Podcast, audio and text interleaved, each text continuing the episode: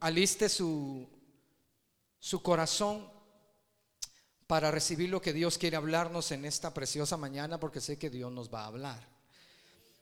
Vaya conmigo al libro de Éxodo capítulo dos. Quiero hablarles acerca de, Él tiene un programa que no podemos ver. Se lo voy a volver a repetir. El título del tema es: Él tiene un programa que nosotros no podemos ver. Una vez más, Él tiene un programa que nosotros no podemos ver. Éxodo capítulo dos, verso veinticinco. Búsquelo por favor, o encienda su teléfono y en aplicación de la, de la Biblia. Éxodo capítulo dos, verso veinticinco. Dice así. ¿Todos lo tienen ya? Ok, dice así: en el nombre del Padre, del Hijo y del Espíritu Santo. Y miró Dios a los hijos de Israel y los reconoció Dios. Una vez más: y miró Dios a los hijos de Israel y los reconoció Dios. Yo quiero que usted escuche solo como dice la versión Nueva Traducción Viviente del mismo versículo. Dice: miró desde lo alto a los hijos de Israel y supo que ya había llegado el momento de actuar. Una vez más le voy a leer la versión Nueva Traducción Viviente. Dice: miró desde lo alto a los hijos de Israel y supo que ya había llegado el momento. Ponga atención a esa frase: había llegado el momento de actuar. Señor, te damos gracias en esta mañana. Gracias porque estás aquí en medio de nosotros. Preparamos nuestro corazón para ser buena tierra, donde tú vas a depositar la excelente semilla para que nosotros demos excelente fruto. Que así sea en el nombre del Padre, del Hijo y del Espíritu Santo. Amén y amén. Quiero aprovechar este tiempo, que es corto, uh, para decir lo siguiente: Jesús nunca llega tarde. Jesús llega a tiempo. Se lo voy a volver a repetir: Jesús nunca llega tarde. Jesús llega a tiempo. Usted lo puede repetir conmigo: Jesús nunca llega tarde. Jesús siempre llega a tiempo. Porque lo que nosotros como seres humanos consideramos como tardío, como que ya se tardó, como que no me responde, como que no me habla, como que no veo que realmente Él esté a mi favor, Él lo ve como tiempo perfecto. Se lo voy a volver a repetir: eso que nosotros vemos como tardío, para Él es tiempo perfecto. Una vez más, todo eso que usted ve como tardío, como que ya se tardó, como que no respondió, como que no me escuchó, Él lo ve como tiempo perfecto. Amén. Lo que nosotros consideramos muchas veces como desesperante, Él lo ve como plan perfecto. Señor, ¿por qué no me respondes? Señor, ¿por qué solo me pasa esto a mí? ¿Por qué todo el mundo me miente, me engaña? No veo que se me abran las puertas. No veo nada, Señor. Todo eso que tú hablas, Él lo está viendo como su tiempo perfecto, porque recuerda que el oro, antes de ser vendido como oro, pasa por un tiempo, un proceso, perdón, donde lo meten al fuego, donde es pulido, donde es trabajado, y eso se lleva tiempo. Eso que ustedes, las mujeres, ven como aretes de oro y cadenas de oro, usted dice: ay, qué bonito. Todo eso pasó por un proceso. La gente no le gustan los procesos. La gente quisiera ver todo ya en sus manos, y no han comprendido que Dios tiene un tiempo perfecto. ¿Cuántos dicen amén? ¿Por qué le hablo de esto? ¿Cuánto tiempo llevaban los israelitas o los hebreos siendo esclavos en Egipto? Porque el pasaje, si usted lo leyó bien conmigo, dice: y se acordó Dios de ellos y supo que ya era el momento de actuar. Bueno, no lo busque, solo apúntelo. Según Éxodo capítulo doce, verso cuarenta, nos afirma que los israelitas fueron esclavos cuatrocientos treinta años. Lo busca después en su casa. Según Éxodo doce cuarenta, los israelitas fueron esclavos no cinco años. Usted se puede imaginar cuatrocientos treinta años con COVID. Si la gente en el dos mil veinte, mucha gente, comprobado a nivel mundial, se quitó la vida por desesperados, porque la empresa se les quebró, porque nada les funcionó, porque todo iba bien y todo se les terminó y se quitaron la vida. Se desesperaron por, porque van tres, cuatro meses con COVID. Imagínense ustedes cuatrocientos treinta años con un virus. Los israelitas estuvieron cuatrocientos treinta años como esclavos y sabían de una promesa. Sabían de una promesa que iba a llegar Dios a liberarlos. Pero pasaba un año, pasaron, pasaron cien años, algunos hasta llegaron a morir y no vieron la promesa. Hubieron otros que tuvieron que esperar doscientos, trescientos años y no miraban la promesa. Cuatrocientos treinta años. Hermano, a ver, hago una pregunta. Hermano lindo, hermana linda que está aquí, ¿quién no se desespera cuando no ve las cosas rápido ustedes? A veces cuando uno le dicen, por ejemplo, a mí esta semana que pasó, la semana antepasada, eh, tuve una, una infección y me dieron un antibiótico, un antibiótico que lo bota a uno ustedes, y yo estaba desesperado. Le decía, Señor, esto ya no, ya, esto ya, porque a, a, a mí no me gusta mucho de medicinas, o sea, en ese sentido, estarme tomando antibióticos, no soy de eso, porque conozco ciertos antibióticos que lo botan a uno, las defensas y todo. Y yo no quería, hermano, yo estaba desesperado. Y eran siete días de, de tratamiento. Y ya al cuarto día estaba yo, Señor, ya no quiero esto. Y cua, cuatro días, cuatro días. Hay promesas que Dios te ha dado y todavía no se han cumplido. Y hay gente que ha tirado la toalla porque esas promesas no se han cumplido. Pero no han entendido que Dios tiene un plan perfecto para usted, para mí. ¿Usted cree que es casualidad que usted esté sentado aquí hoy? ¿Usted cree que la invitación que le hicieron hoy para venir a la iglesia es casualidad? Créame que ya Dios tiene un plan perfecto para usted. Un plan perfecto para su vida. Les voy a hacer algunas preguntas. Respóndalas a usted ahí en su corazón. ¿Cómo estaría el corazón de Marta y de María al ver que su hermano Lázaro se moría y Jesús no llegaba? ¿Cómo cree que estaba el corazón de Marta y de María? Que le mandaron a decir a Jesús, Lázaro se va a morir, y Jesús no llegaba. Y Jesús del otro lado, tranquilos, espérense, todo tiene su tiempo. Pero dicen que ya está a punto de morirse, si no es que ya se murió. Tranquilos. Jesús del otro lado, porque Jesús, Jesús sabía cómo iba a obrar, Jesús sabía cómo iba a actuar, pero el otro lado, como no conocían el programa de Dios, se desesperaban y estaban desesperados. Otra pregunta: ¿cómo estaría el corazón de Abraham y de Sara? Que Dios les prometió un hijo y pasaron noventa y nueve años y nada, y nada de nada. Y que por desesperados cometieron un grave error. A ver, levánteme la mano, siendo sinceros y sinceras, ¿cuántos de aquí han cometido errores por desesperados? Casi todos los que estamos aquí hemos cometido grandes errores por desesperación, por no aprender a escuchar la voz de Dios y aceptar el plan divino de Dios. Entonces Abraham y Sara, desesperados, porque ya viste, llegó Sara y le dijo, ya viste, Abraham, que no, no podemos, acostate con la que trabaja en nuestra casa y tener un hijo con ella, porque yo no te puedo dar hijos. Y, a, y Abraham bien rogado, fíjate, bueno, bien rogado, se fue a acostar con la, la, la que trabajaba en casa. Y nacieron los ismaelitas, que hasta la fecha, usted sabe, son los peores enemigos de los judíos. Pero vea por dónde lo estoy llevando. Una desesperación todavía tiene consecuencias.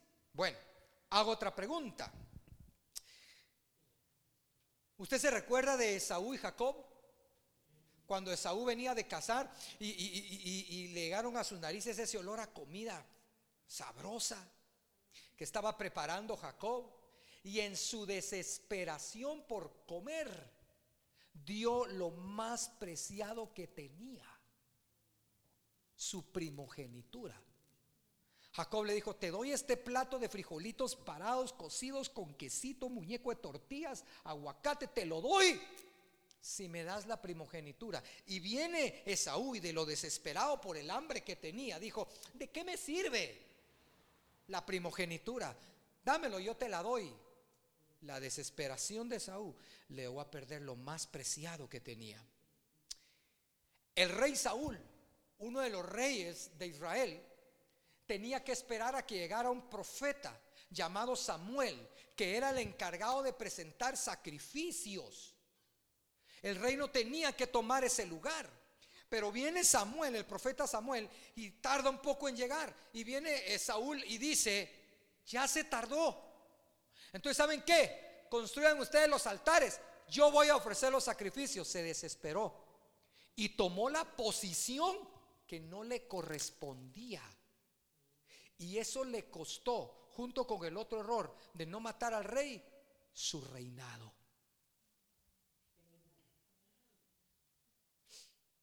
Al ver esos ejemplos, podemos ver que los programas o los propósitos de Dios son perfectos, y que somos nosotros los que los echamos a perder.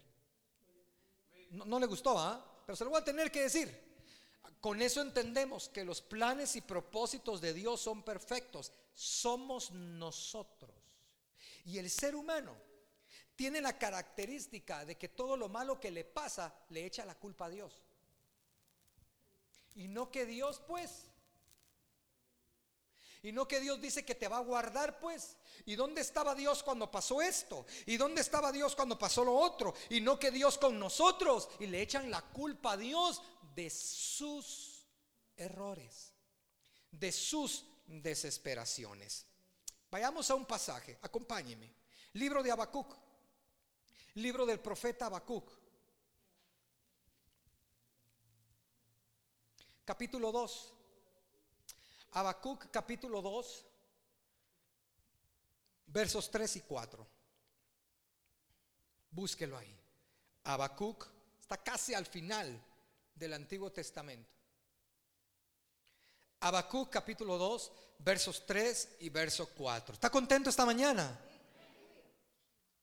Debería usted estar feliz. La Biblia dice: bienaventurados son los de que temprana hora le buscan, porque ellos le hallarán. Así que siéntase bienaventurado o bienaventurada. Habacuc capítulo dos, versos tres y cuatro. ¿Ya lo tienen? Ok, dice así: aunque, ¿qué dice? La visión, yo no sé si está, está leyendo conmigo, tardare, dice. Aunque la visión se tarde, aún por un tiempo, más se apresura hacia el fin. ¿Y qué dice? Y no mentirá. Aunque tardare, ¿qué dice? Desespérate, tira la toalla. ¿Cómo dice? Espéralo, espéralo, porque sin duda vendrá, no tardará. He aquí, ah, aquel cuya alma no es recta, ¿qué dice? Se enorgullece, mas el justo, a ver, léalo conmigo, mas el justo por su fe vivirá. Entonces, si usted leyó bien el pasaje, nos podemos gozar con esa promesa. Yo me gozo con esa promesa. Aunque la promesa tardare, esa va a llegar, no va a tardar. Ahí está. Si Dios te lo dijo es porque lo va a hacer. Pero al final viene la clave. Al, al final está la clave, el, el, perdón, al final está la clave. Dice aquí: cuya alma no es recta se enorgullece. Entonces la clave está en cómo está tu alma y cómo está la fe dentro de ti. Porque el orgulloso piensa tanto en sí mismo que no entiende el plan de Dios. El orgulloso piensa tanto en él mismo que dice, ya se tardó, yo no veo nada, porque él piensa solo en él, en su propio beneficio. En cambio, el que tiene fe espera. Mujeres, ¿cuántas son mamás aquí? Levánteme la mano, los que son mamás. Muy bien. Cuando ustedes quedaron embarazadas, que el médico a usted les dijo, va a ser mamá, usted está embarazada, y usted se puso feliz. Tal vez usted llevaba tal vez algunas semanas de embarazo cuando supo que estaba embarazada, y eh, supongamos que usted va a unas tres semanas de embarazo. Al siguiente mes usted tuvo al bebé. Usted tuvo que esperar, y tuvo que esperar nueve meses. Nueve meses de mareos, nueve meses de náuseas, nueve meses de un carácter, nueve meses, hermano, donde tienen que esperar. Saben que ahí está. ¿Me está entendiendo, hermano? Saben que ahí está, solo tienen que esperar. Otra vez se lo voy a volver a repetir. Saben que ahí está, solo tienen que esperar.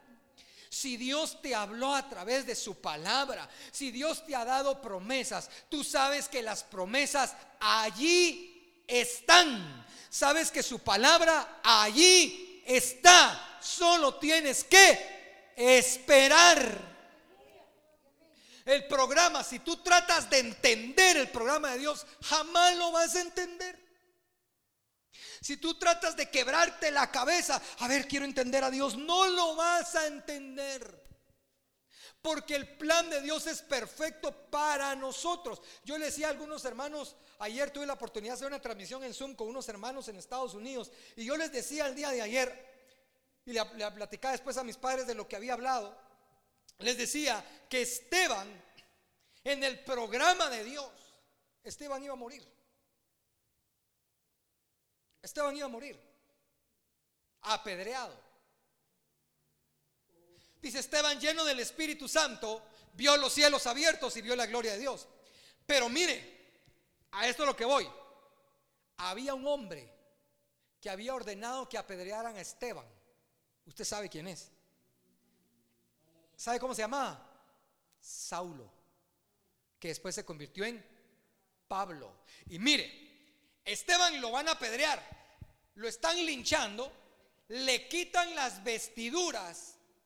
¿Y saben a quién se la van a dejar? El pasaje dice, y se las dejan a Saulo. Porque en el plan de Dios era que el ministerio que tenía Esteban como predicador en sus vestiduras se le fue transferido a Pablo. Pablo en ese momento no lo entendió. Pero en el plan perfecto de Dios ya era que Pablo más adelante, Saulo en ese, en ese momento, Pablo más adelante fuera uno de los escritores de la Biblia más impresionantes que ha habido, hermano. En el plan perfecto de Dios. ¿Usted cree que a mí, que yo quería que me operaran de las amígdalas? No. ¿Usted quería que a mí me operaran del apéndice? Tampoco. ¿Usted quería que me, me operaran de la vesícula? Tampoco. Sí, hermano, estoy operado de todo eso. ¿Usted cree que yo quería que me fracturara diecisiete veces el cuerpo? No, hermano, tampoco. Pero ya Dios tenía su plan. Mira, a los que les ha dado COVID,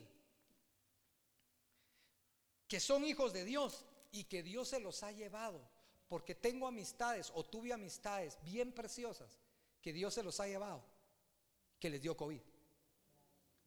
Y, y me dicen los familiares, ¿por qué? ¿Por qué? Yo le digo, no me preguntes a mí el por qué, porque el por qué yo nunca te voy a tener la respuesta del plan perfecto de Dios. Lo que sí te puedo asegurar algo, donde él o ella está ahorita, vos quisieras estar también. Yo sé que los que no se quieren morir ni amén dijeron. Sí, pregúntale a alguien, ¿te quieres morir? Así que no. Pero pregúntele usted a Pablo si se, quería, si se quería morir. ¿Sabe cuál es la respuesta de Pablo? Sí. Sí, decía. Sí. Es más, ¿sabe cómo le hablaba Pablo a la iglesia? Les decía, miren ustedes, es que estoy vivo por ustedes. Así les decía: es que estoy vivo por ustedes, porque para mí sería muchísimo mejor, así dice el, el versículo, muchísimo mejor que yo me muera, pero son ustedes los que me tienen vivo, a causa de ustedes, porque yo por mí ya me hubiera ido. Haga la prueba, pregúntele a su familiar: ¿te querés morir? Tengo un hermano que, que tengo un hermano que cuando yo le digo: mira, y, y si no, ay, yo por mí ya, que ya. Miren ustedes, les puedo hacer una pregunta, les puedo hacer una pregunta directa. Si Cristo hubiera venido hace dos años, ¿se hubiera ido usted? Calcúlese cómo estaba viviendo usted hace dos años. Si Cristo hubiera venido hace dos años, ¿se hubiera ido usted en el arrebatamiento o usted se hubiera quedado? ¿Verdad que tenemos que darle gracias a Dios porque todavía no ha venido? Ahora entiende usted por qué Él ha tardado su venida, porque Él ha establecido un plan perfecto para que usted y yo nos arrepintamos. Porque yo reconozco que si hace dos o tres o cuatro o peor hace como cinco o seis años Él hubiera venido, y el primero que se queda soy yo. Yo me quedo, hermanos. Ahora, de verdad, que venga hoy.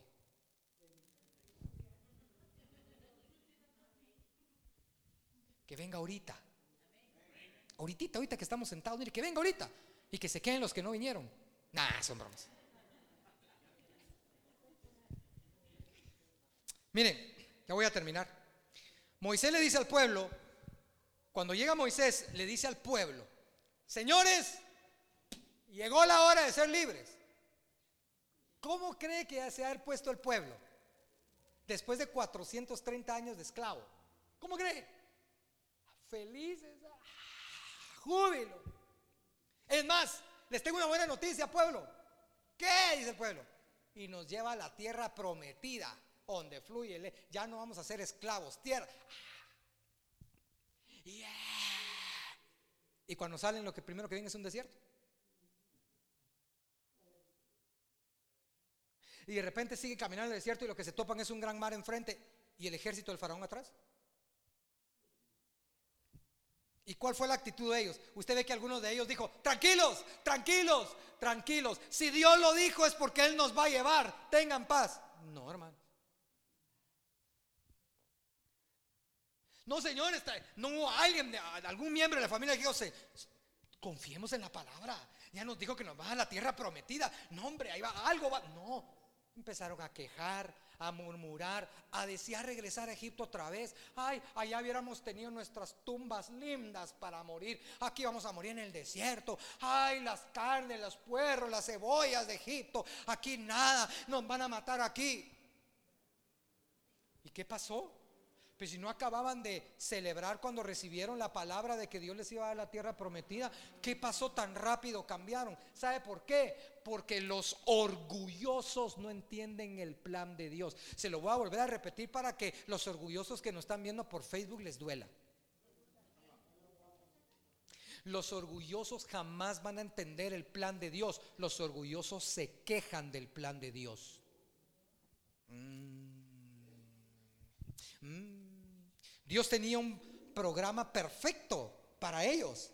El problema es que los programas de Dios, si los ves con los ojos naturales, no los vas a entender. Los programas de Dios se tienen que ver con los ojos de la fe. Yo me abrazo esas promesas, hermano.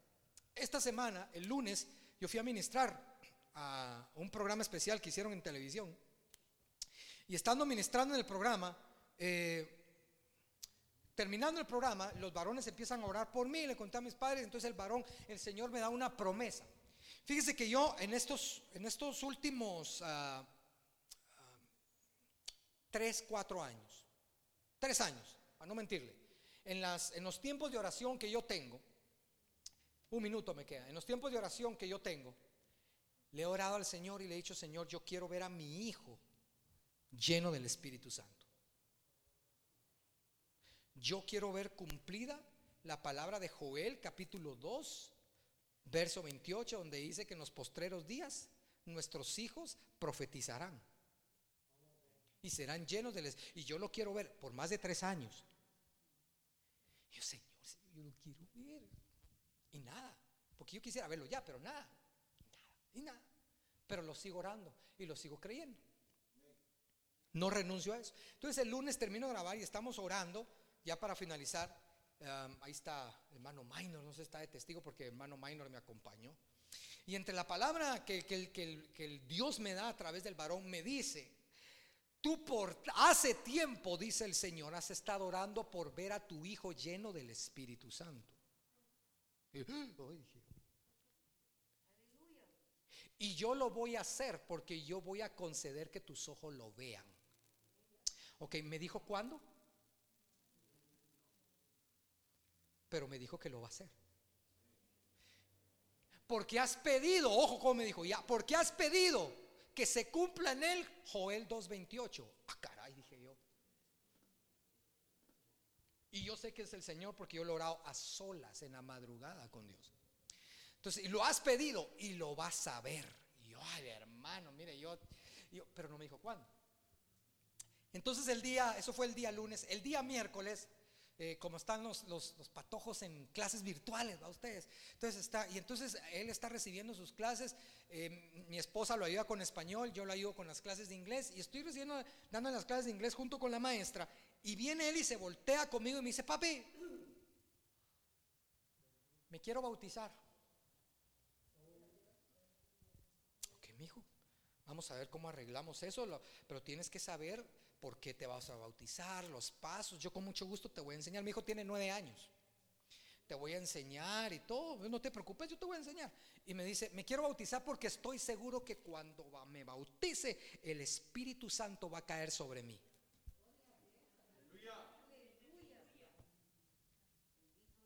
Dije a mi esposa: prepara el tonel. Es el tiempo de Dios. ¿Hace cuánto se lo estoy pidiendo? Hace más de tres años. Dios me confirma que lo va a hacer. No me dijo cuándo, pero ya mi hijo ya está dando los primeros pasos sin yo decir nada. Nada. ¿Por qué razón, hermanos? Porque he logrado entender que no es a mi tiempo. Los programas de Dios son tan perfectos que todo se hace a su tiempo, y si nosotros sabemos esperar, todo irá bien. Ni la vida, ni la muerte, ni lo alto, ni lo bajo, ni lo ancho, ni lo profundo, ni ángeles, ni principados, ni potestades, nada nos va a poder separar del amor de Dios que es en Cristo Jesús. Nada. Entonces, deja de sentir temor y deja de estar pensando ¿qué va a pasar? El ser humano hoy en día está pensando eso. ¿Y qué va a pasar con la economía usted? ¿Y qué irá a pasar con los gobiernos usted? ¿Y qué va a pasar con la vacuna usted? ¿Y qué va a pasar con esto? Y se preguntan el ¿y qué va a pasar? Pero nosotros los hijos de Dios no nos preguntamos ¿y qué va a pasar? Nosotros los hijos de Dios le damos gracias por el tiempo que estamos viviendo y gracias por el tiempo que vamos a vivir. Porque vuelvo a repetir lo que he dicho por muchos años: somos el redil, somos la última generación. Dos, cuatro amén. Somos la última generación. Somos la última generación. No va a haber otra más, hermano. Nosotros somos los que vamos a ver y nos vamos a ir en el arrebatamiento. Que nos traten de locos, que digan que lo que quieran, lo que quieran. Hoy en día ya la ONU, yo me impresioné porque ayer la ONU dijo: prepárense porque creemos que en los próximos meses o tal vez años va a desaparecer mil de gente por los ovnis. O sea, como que ya están preparando el corazón de la gente, va usted, para el acontecimiento glorioso en que usted y yo nos vamos a ir, donde ya no vamos a estar y por fin vamos a estar delante de la presencia de Dios por toda la eternidad. Cierre sus ojos. Vamos a orar. Señor Jesús, yo te doy muchas gracias. Gracias por este